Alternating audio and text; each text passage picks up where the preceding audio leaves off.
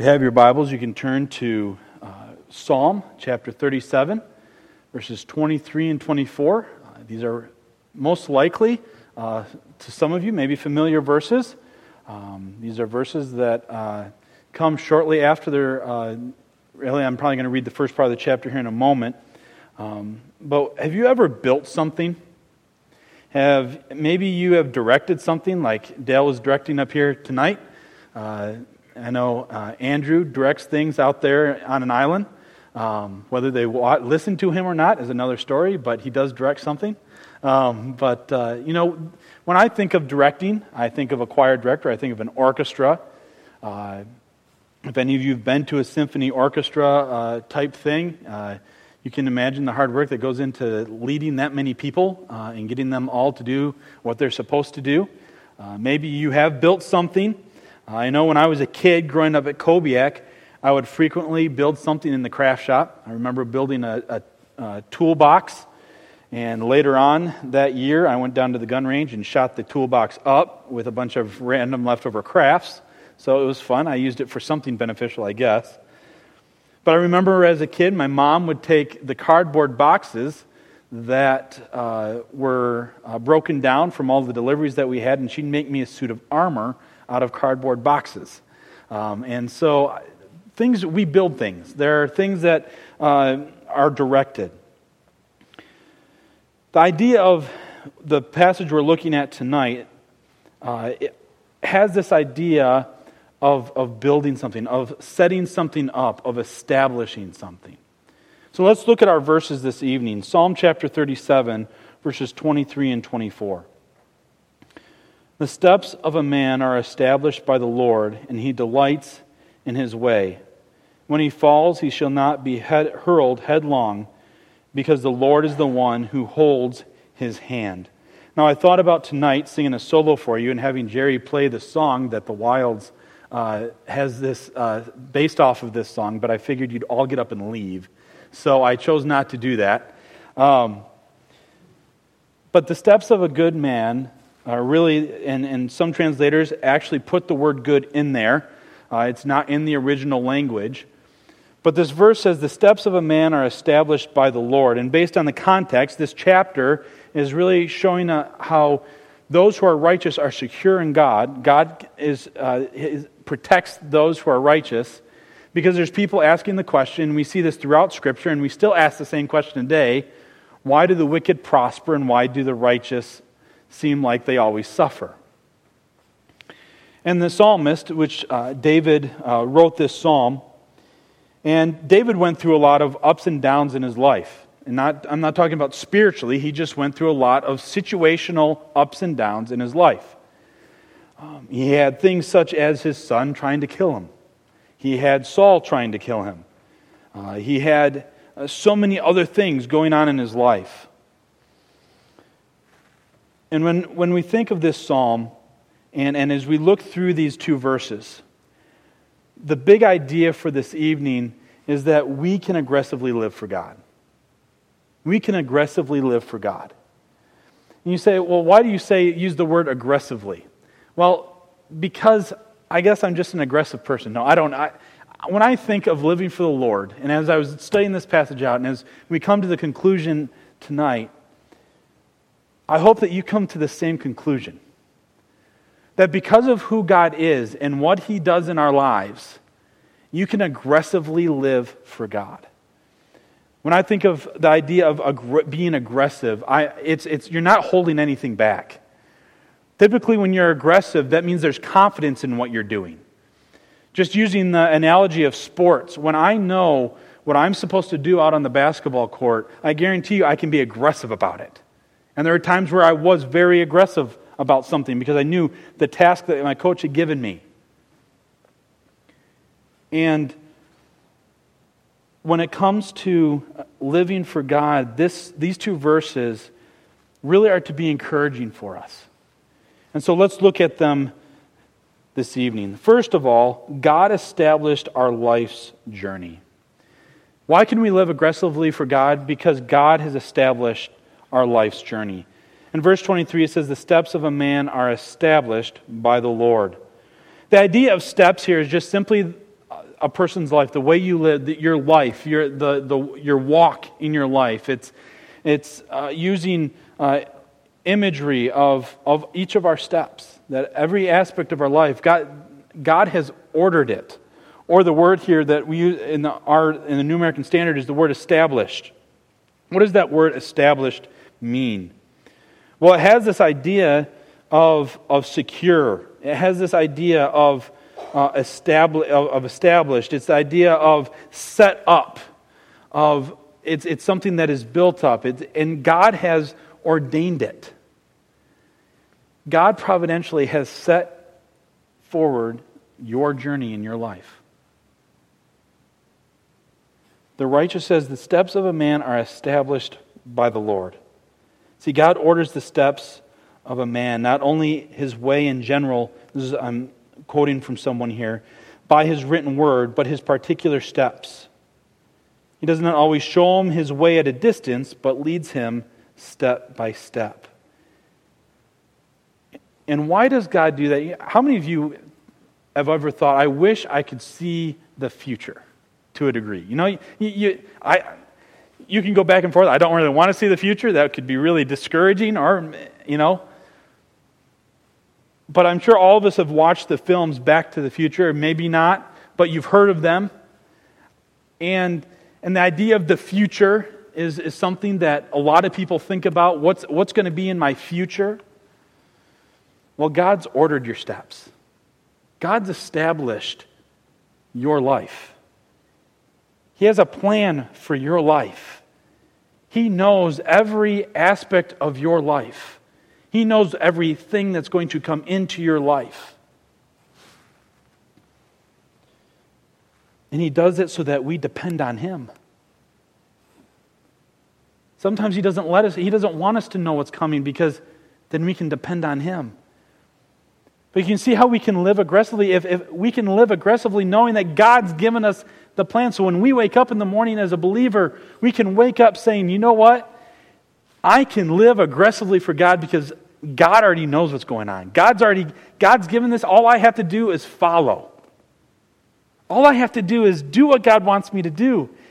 And that's something that we can do aggressively. We can do energetically.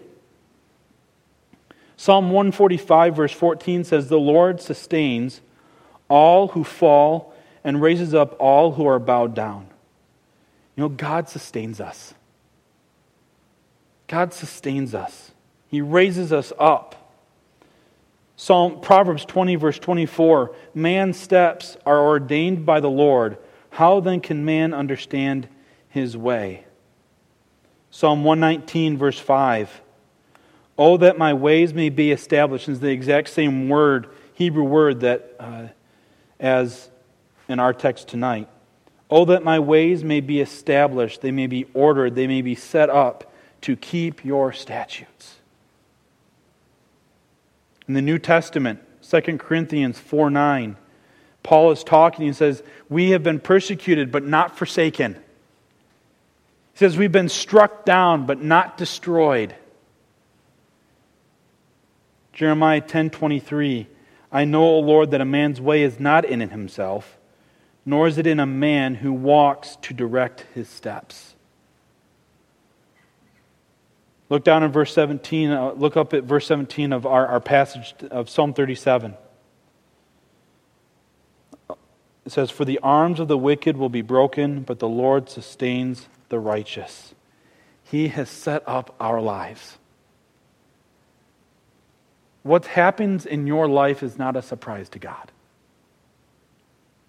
God has ordered and set up your life. He has a plan for you.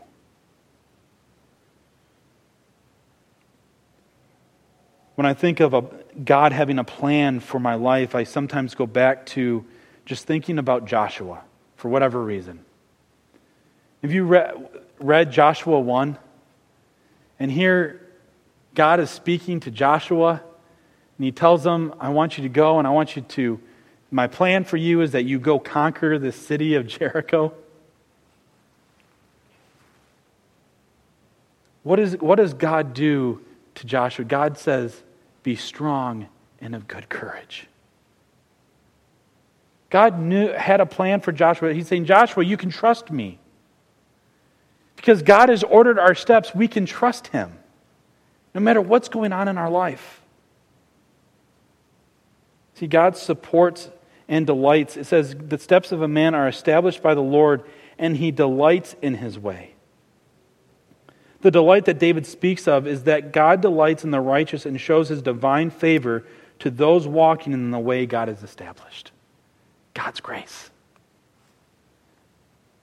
Aren't you glad that God favors you?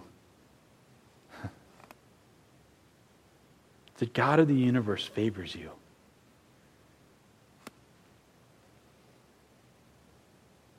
And he delights in us walking in his way. He delights in it. It brings joy to him. He delights in every part of the journey he has us on because it gives us the opportunity to daily depend on him and to bring him glory. It should excite us that we get to praise God. We can glorify God because we can live as he, it delights him. Have you ever, growing up or even now, isn't it, ex- you get excited when you, when you please somebody? You know that it brings them delight because you've done something that pleases them. As a kid growing up, when I did something that pleased my dad, it brought so much joy to my life. Not because I wasn't getting in trouble, but it just brought so much joy into my life because I saw the smile on my father's face. Because I did something that pleased him.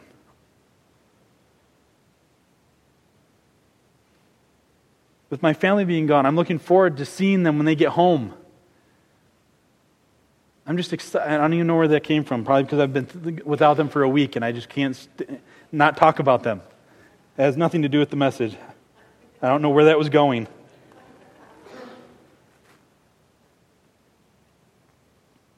I guess God had a plan for them to be gone for a week and a half. I guess that's the that's that's the part of the message. But God, and really tonight is so much, much more devotional in, in nature with this psalm. You know, I, there, honestly, the commentators don't. The commentators don't have a lot to. I mean, these are pretty self-explanatory verses. They really are. That our ways, our life, has been established.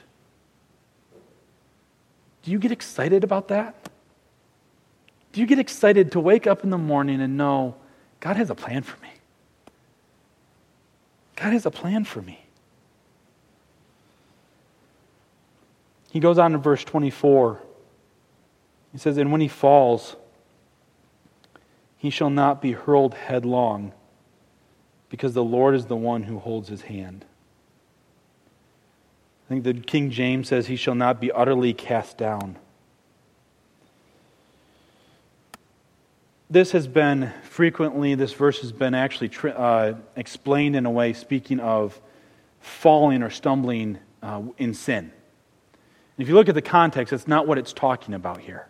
There are other passages in Scripture that talk about that. But here, he's really talking about this delighting in the way. It's talking about the, the steps that have been established for us, the life that has been established for us by God.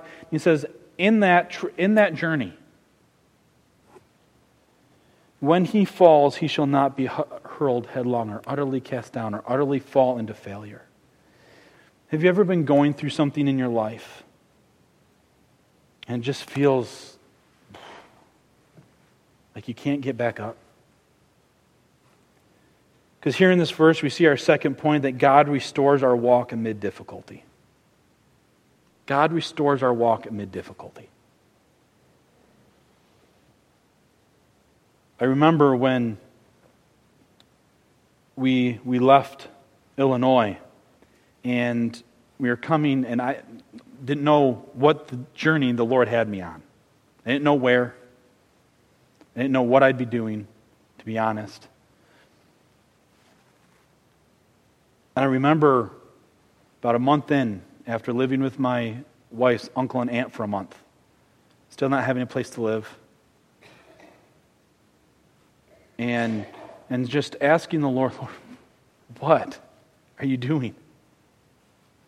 And I'll be honest, I didn't respond biblically. I didn't respond righteously at all in a lot of it. God had to do some work in my own life. He had to strip away layers of my life to say, hey, I've got a plan for you. I've got a plan for you.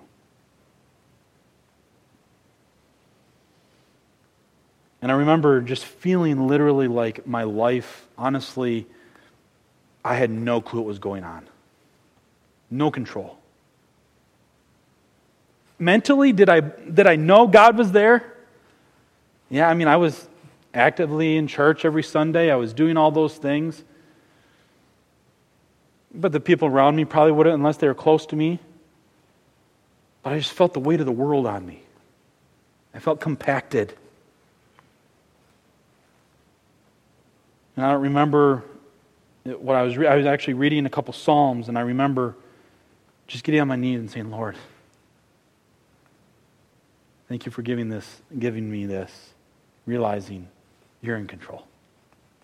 You providentially allowed this to happen in my life. You knew this was going to happen before you even brought me into the world. You have a plan for my life. And at the time, I did not think it would be three and a half miles down the road. But there are times in our lives where we just feel weighed down. We feel we're, we've stumbled.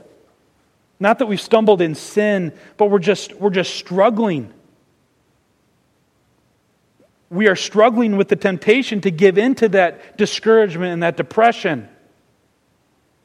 Because things just aren't going the way we want them to go or we expected them to go.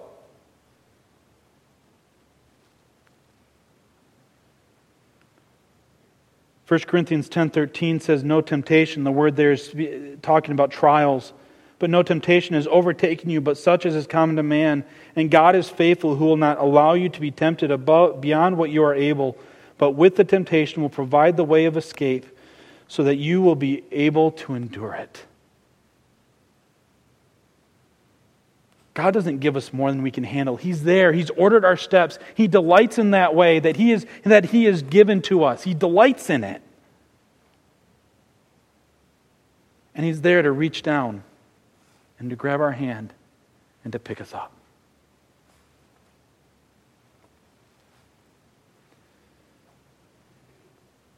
One commentator said this, when God visits His servants with severe afflictions, He at the same time mitigates them that they may not faint under them.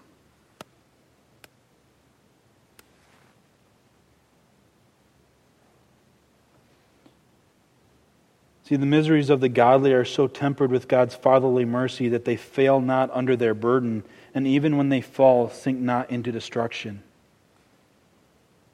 And see, the only difference between them and the unbelieving is this, that their, their falls, the believer's falls, the righteous falls, are not deadly. I remember when I was pastoring down in Illinois, it was some relative of another relative. It was a funeral I had to go to. I wasn't doing it. And afterwards, the complete opposite of faithful Fred, of Fred. I don't know any a whole lot of people, but I remember there's a man in the front row. At the end of the funeral, about two-thirds of the way through the funeral, started weeping. And I'm not talking just crying. Just weeping loudly. And did it for almost twenty, thirty minutes. I think when I left after the funeral, he was still doing it. And you could hear the hopelessness in that man's voice, in his cry. There's no hope in the unsaved. When they fall, their falls are dead, are deadly. But our Savior is there to pick us up. To pick us up. Solomon in Proverbs twenty-four sixteen writes, for a just man falls seven times and rises up again. We, we can face frequent afflictions in life, visited with daily trials, and yet are never forsaken by the Lord. We're never forsaken. We must Look to God and trust God. Look at later on in the passage. And it says, when he, because the Lord is the one who holds his hand. I can just, maybe the imagery comes to your mind of a father and a son walking. And and almost, and, and that son trips. And you grab their, you, and you grab their hand even tighter to keep them from falling.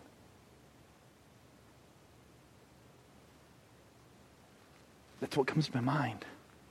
God is there. God is there. Job nineteen twenty-eight says, if you say, how shall we persecute him? And what pretext for a case against him can we find? See, God, the root of the matter in Job, and in, in, in him, what Job understood. God will not suffer him to be defeated, for the Lord upholdeth him with his hand. The Lord supports him. Martin Luther said, if he falls, God catches him by the hand and raises him up again. The psalmist later on in Psalm fifty-six, verse thirteen says this, for you have delivered my soul from death, indeed my feet from stumbling.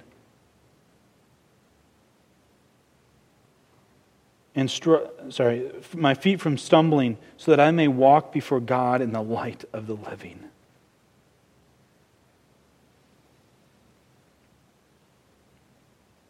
We can live aggressively because God establishes our life's journey. We can live aggressively for God because God restores our walk amid difficulty.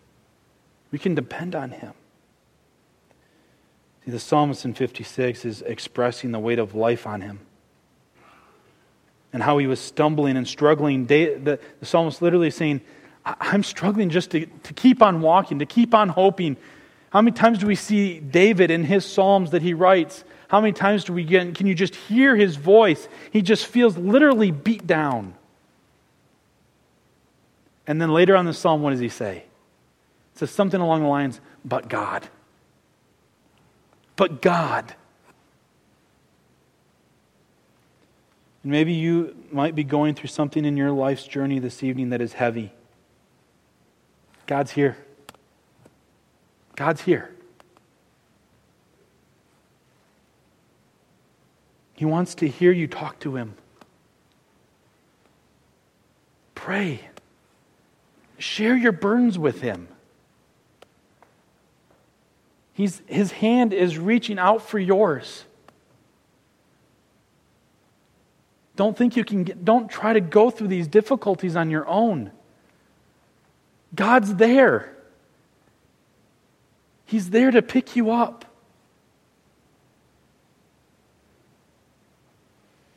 God delights in you and in His grace wants to restore your footing.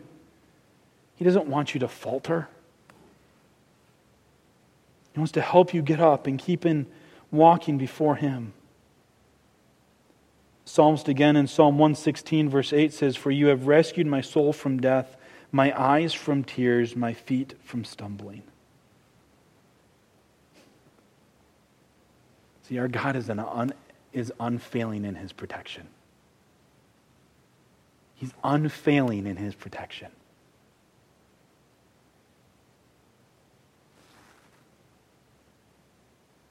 He's ordained, set up, established your path, your journey. He will not be unfaithful in directing your steps. He knows where you He wants you to go, and He's going to direct those steps. No, He's probably not going to use a neon sign or some octagon on the side of the road. No. But He's going to use something. Use His word, for sure. Godly counsel around you.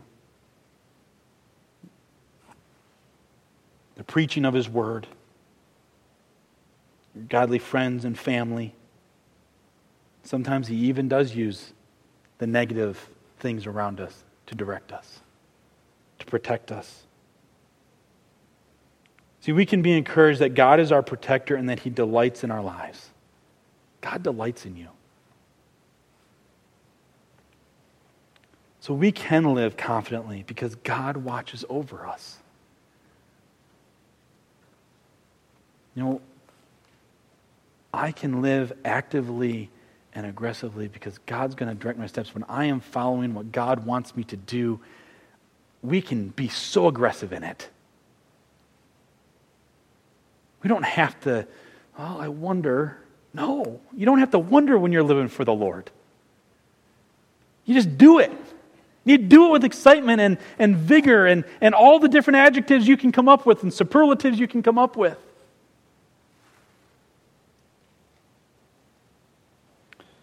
A story is told of David Brainerd. Tomahawks in hand, the Indians crept toward the strange tent. As they cautiously peered under the flap, their intention to kill David Brainerd was forgotten. There, in the center of the tent, was a man on his knees. As he prayed, a rattlesnake crossed his feet and paused in position to strike. It lowered it, but it lowered its head, did not strike, and slithered out of the tent. It was a long time later when David Brainerd, the man in the tent, found out why the Indians at the village received him with such honor as they did. He had expected that they would want to kill him. The reason for their change of heart was the report their comrades had brought of the marvelous thing they had seen. The Indians looked upon David Brainerd as a messenger from the Great Spirit, which we know God genuinely is, the Great Spirit. He is the great God. And in all good work, the protection of God is with the worker. We have God's protection on our side. There are wicked people all around us. And does it seem like they're prospering? Does it seem like sometimes their lives are going so much better than ours? But if we were to read all of this psalm, we would see that there is judgment coming on the wicked. There is judgment coming on the wicked.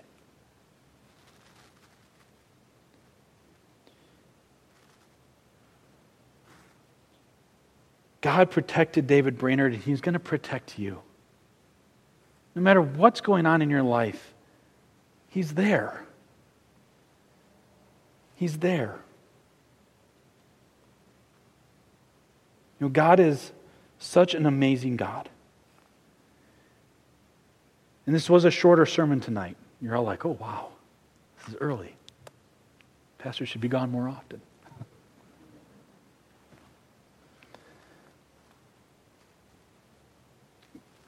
But I want us just to, I'm going to take time to pray here and just, just meditate on the truth. Meditate on the truth that God's there. God is there. Even when we don't think it.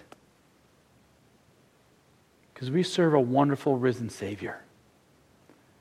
You know, I didn't, I told Jerry this week, earlier this week that, or maybe it was yesterday, I don't remember when it was, that I, I had changed my Sunday night sermon from when I sent it to him.